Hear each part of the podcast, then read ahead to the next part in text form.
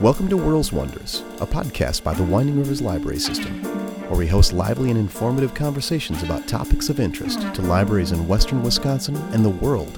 And now, our next World's Wonders. Hello, and welcome to the Winding Rivers Library System podcast. Today, we are going to talk about a very exciting WORLDS project in the works, a WORLDS member library project in the works called 100 Extraordinary Women, and it's a fundraising effort at the Sparta Free Public Library. I'm Kristen Anderson, the director of the Winding Rivers Library System. And I'm Brooke Newberry, the collaborative consultant. And today we're talking with Shannon Grant from the Sparta Free Library. Welcome, Shannon. Thank you. So, if you could just tell us a little bit about your library. Sparta Free Library in Sparta, Wisconsin. Um, we have a long history in the Sparta Free Library. Our original building was built in 1902 um, from a Carnegie grant. It was expanded, it doubled in size in 1982, and now again we our population has grown and so we are looking at expanding one more time and doubling our size again. Excellent shannon. That sounds really exciting. So you have this um, fantastic fundraising or you recently held this fantastic fundraising effort um, called 100 extraordinary women. Can you give us some background on that project Sure. So we are working with a fundraising consultant on a capital campaign in order to do that expansion and renovation. Um, so Jody Sweeney of the Sweeney Group of Madison is who helps nonprofits to raise these kinds of funds for projects. Um, her it was really her brainchild, and it was a launch to the rest of the capital campaign. So the idea is that you get 100 women, at least 100 women. You can get more, you want to get more, but 100 women is the target. And they pledge each $1,000, and that pledge can be over five years. Um, it can be they some write a check for $1,000 right away, some break it up over five years, some do a monthly pledge so that it's really more affordable for many different price points. Um, the idea is that the women come together to do something great in the community. And in this case, it's fund our library expansion. Um, there's a culminating event, a celebration where the women are invited who participate. It's the celebration has food and beverages and entertainment. Um, in our case, we had a sponsor, so all of the proceeds um, that were donated by the women are actually going to our cause instead of throwing fancy parties. Excellent. So that worked really well for us. Each of the women who participated also got um, a pair of custom made earrings. Wow. Um, that's part of it. So people wearing these earrings in the community, then, oh, you're an extraordinary woman. Um, you're part of that group people were also able to, if you didn't want to participate yourself, um, you could be a participant in honor of or in memory of another woman who's extraordinary in your life. So this didn't preclude men. You could um, donate in honor of your mother or your wife or your sister or your aunt, or we had women's groups help us out too, book clubs. Um, so it was really an empowerment of women coming together to do something great for the community. Excellent. Could you tell us a little more about the earrings, Shannon? That's a really interesting. It's a really interesting um, aspect of the project. Sure. So I believe there are photos of the earrings on the website, and the website is 100extraordinarywomen.com. So 100 extraordinarywomen.com. Um, there's it's a lovely website, lots of beautiful pictures of other events that happened, culminating events, other projects that are in the works currently, and success stories that have recently happened. The earrings are, I believe, made in Sun Prairie, and they are sort of a fleur de lis um, design that are handcrafted and um, really become a symbol, and people proudly wear them in Sparta now and recognize other extraordinary women um, just by seeing that jewelry. Excellent. And so it was part of the part of the project. That wasn't a that wasn't an aspect original to Sparta. It was part of the no, larger project. No, not Excellent. at all. And it's the Hundred Extraordinary Women logo. Sort of has a fleur de lis. Um, I don't know another way to explain it, but mm-hmm. it's very scrolly and pretty and makes beautiful jewelry design. great, great. And did you get 100 women in Sparta? We did. I have to tell you that we weren't always sure that we would. I think everyone on our committee at one point in time thought there's no way we're going to get 100 women to, to donate to this cause. And we, we did. We went over that. And actually, I still got calls. Our initiative has ended. We have had our celebratory event. Um, but I still get calls. Did you get your 100 women? Can I still be a part of that? Oh, of wow. course you can. of course you can. We'd be delighted for you to do that. Oh, that's great. So, the other part of this is that um, you donate, you pledge as an extraordinary woman or in honor or in memory of someone. And then all of those names are forever recognized in a room in our new library. So, um, it's an opportunity for you to have your name in the quiet reading room when we get to that point. So that's really another exciting part about it. Great. Wonderful. Um, so you mentioned that your fundraiser um, kind of came up with this initiative for you. Is this a national initiative, or is this kind of more of a local one that she has created herself?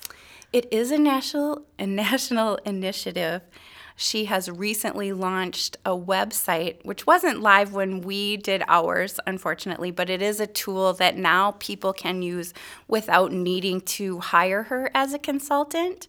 So that's an exciting thing, and the cost is is a mere hundred dollars to be able to use this idea. Um, and she provides a lot of support in that way. You also don't need to do $100,000 as your goal. You could also do a smaller project. So $10,000 would be if you were just trying to buy furniture or trying to buy another special project for your library, you would be able to to go in it at that lower level if you thought that that was more realistic for your community. Yeah, so it's definitely scalable depending on it's on scalable, absolutely, absolutely. Wonderful. And if their website wasn't up yet, Shannon, were there other examples for you to follow for this yes. project? So okay. actually, another um, WORLS library has used Jody Sweeney um, as a consultant. Viroqua did a few years ago. She Jody's also worked with other nonprofits in our area, so it has been used in in other venues besides library fundraising. She's got a long track record of of using this this model but now it is she's making it available on a nationwide scale and she's really wanting to empower women and groups of women to go to this website and be able to do it on their own without having to hire her as consultant excellent. That sounds great. Um, so how did you publicize this initiative? In every way possible. So um, word of mouth was a big part of it. The the committee that formed um, had, I believe, nine or ten women in our community, and so really it was them being table captains and reaching out to other women in the community that they thought would be interested in helping out with this initiative. So word of mouth was huge. They went to their exercise class, so they talked about it and they said they taught they planned. So hey, I'm going to talk to you about this in front of these other people and we're going to get all these other people involved. And so I think that was really exciting. We certainly used social media. We did, I believe, three newspaper articles. We were fortunate enough to have you know, one about when we were planning and the committee working on it and what we were doing. And then we had a few when we were getting women and some groups that had the VFW auxiliary group in Sparta knew that um, the veterans that we had a lot of veterans that we served a lot of veterans at the library. And so they decided to to make to pledge as a group of extraordinary women so we had an article about that and then we had a celebratory article so those were all part of what we did i did radio interviews we had it on our website we had talking points that we gave out to committee members and anybody that was interested. We also made those talking points into bookmarks and had them at our desk. So, um, any way humanly possible, that's what we did. and did it successfully, it sounds like. So, um, do you have any idea what uh, publicity effort was the most effective? Probably the word of mouth and the women reaching other women because you can't possibly know everyone in your community. And me being new to the area, I did not, but I knew the right women who would go out and then spread the word, who would be energetic, who would who knew the passion, who shared their passion and wanted to share this idea and really wanted to make it successful. So clearly, Shannon, a great deal of planning went into this event. Can you tell us a little bit about that planning? Sure. So I would say that it was about four months of planning.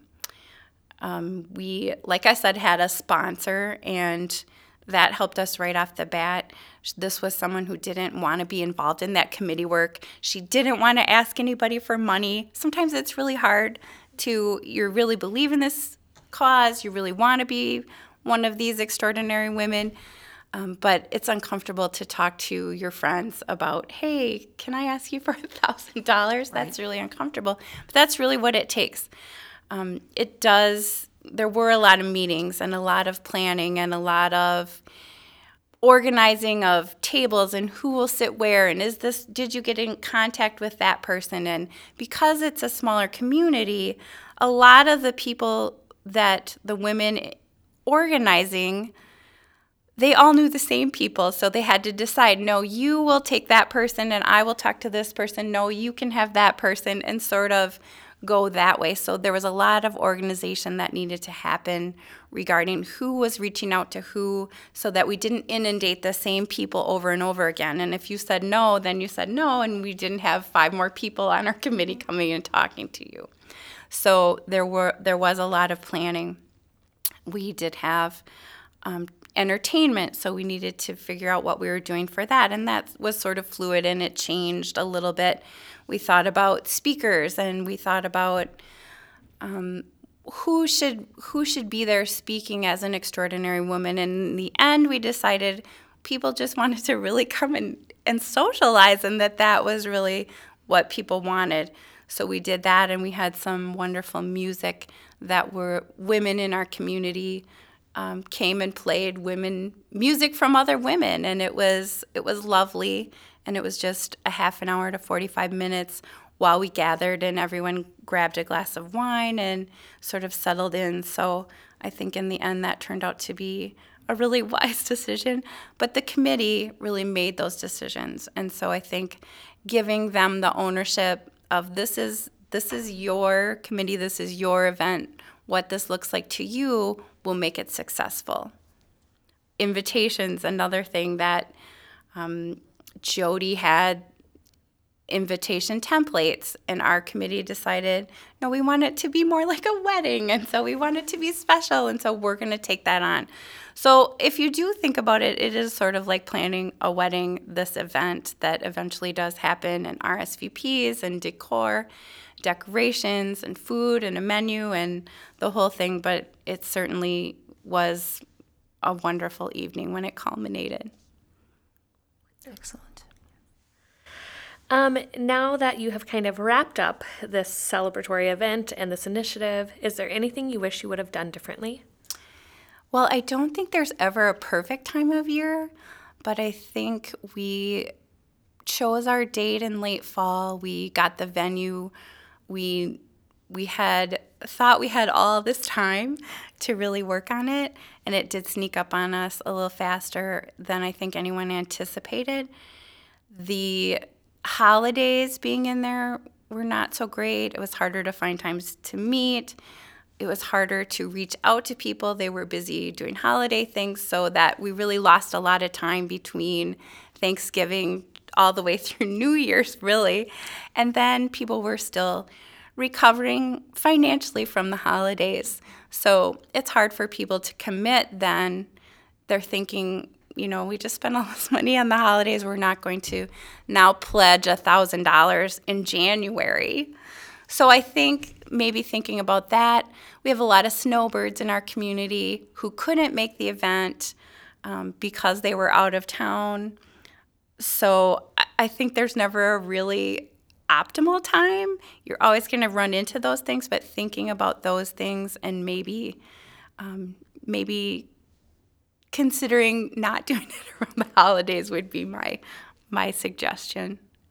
Great. So, Shannon, other than fundraising, how was this event beneficial to the library in other ways? Were there other other benefits? Well, certainly the camaraderie of the women who were on our committee. We all got to work together and really talk about what why we needed to do this. And they're sort of ambassadors for us now. And I think in them needing to talk about our project to get these women to pledge, that they feel even stronger, more passionate about why this has to happen. And they're really educating people. And when people in the community say, I don't know why you need to expand the library, libraries are no longer relevant, they say, Let me tell you why. Here's why. And so I think in addition to to the camaraderie and to being empowered and to feeling like they have contributed in such an amazing way to the future of our library, they're also amazing ambassadors for us now in a way that I don't know that they would have been had they not been part of this. So I think I think it, it's a good stuff. Oh, that's excellent. And it occurs to me too that you also have a kind of a, a, living reminder, not a living, but a tangible reminder of that event in those earrings again. So every time these women open their jewelry boxes and see those earrings and put them on, they're reminded kind of of that commitment and that excitement. So, wow, that's really amazing. Exactly. That's a really good point. So, what advice would you give to other libraries considering a similar effort? Well, I think definitely check out that website that I mentioned. I think that's a good tool that wasn't available to us at the time. I think you it's critical that you involve the people who share your passion. So if you don't it, it's it's absolutely critical that the people that are on your committee because they are really going to be your advocates. They have to be committed to the passion. They have to to it's hard to go ask people. It's hard to ask people. That's a that's a big commitment. And certainly you can do it like I said at that smaller level if you need to. But they really need to feel that what they're doing is important. So you have to be able to tell them why, show them why. And I think even at our culminating event when we had our celebration, we had floor plans there, we had brochures, we had photographs of our library being so crowded and all all the events that happened there and really demonstrating why it's necessary. And we brought uh, flyers of all the po- of all the publicity that we do for our programs and plastered them on the wall. And we were able to talk about that. And our committee members our table captains were able to to show that as well and use that and really, really promote us in that way because they had been through the process and we had talked about it at our meetings and they shared in the passion and they shared in the vision and they they're just ambassadors for us. Great. So, not that you have a lot to live up to after that project, but what's next in terms of fundraising for the Sparta Library? Well, that was really the launch and really the the launching pad for a longer, up to we expect an 18 month fundraising um, timeline. We're now in a quieter phase, although we did get the women in the community talking, which is another thing that is fantastic about this particular initiative because even if they're not involved, it's women ta- women talking to other women, and they're talking to other women, and it's it's out in the community, and people are talking about us, and so that's really helpful. We're now going into a, a quieter phase where there's not so much publicity, and we're not doing interviews and, and newspaper articles. We're inviting people um, to invitation only sort of informational events where we're not asking for money, but we're providing information and um, hosting quieter events. Um, we'll be going to businesses in our area um, and hoping to get their support. Um, we're going to work on applying a similar concept of the 100 women to sort of families in our area. So we haven't really defined what it's going to be called or what it's going to be look like going to look like, but we do have a lot of interest in, you know, people families who want to provide a gift um, and do something similar to 100 women. I don't know that it'll be 100 families, but we're looking at how can we sort of use the same idea, the same momentum behind it, and sort of broaden it and expand it a little bit. So that's kind of where we are right now. That's great, Shannon. Well, thank you so much for coming in and talking to us today. It's been it's such a fascinating project and I'm so glad we had the opportunity to learn more about it. Shannon, we often provide um, follow up information um, on our website, links to additional supplementary information um, related to the projects we're talking about. Is there any kind of information we could provide to our listeners? Sure, we've got some wonderful pictures of our celebratory event. Um, oh, and while I'm thinking of it, I think another thing I would suggest to people who were going to do this is it's so powerful to have a photograph of a hundred women who are supporting you. It's just an amazing thing to have that group all together. But it is a really difficult thing to get a hundred people oh, in a imagine. picture. Um, we obviously, you don't always have all of you, the people be able to attend your celebratory event, but large group pictures like that are difficult. But I think they're so powerful. So think about having, you know, different people standing and people kneeling and, and different ways to organize that. And who's going to organize the circus of getting that picture taken? but it's it's so worth it because it is just such a powerful thing um, to demonstrate all the women coming together to really support the cause. Great. I remember seeing that picture, Shannon. It is absolutely powerful. It is indeed. So we will will add um, a link to Jody's website and also any um, supplemental information that you have to our website. Sounds great. So thanks again for coming in. This is really interesting. Thank you. Thank you for listening to this episode of World's Wonders, a podcast of the Winding Rivers Library System.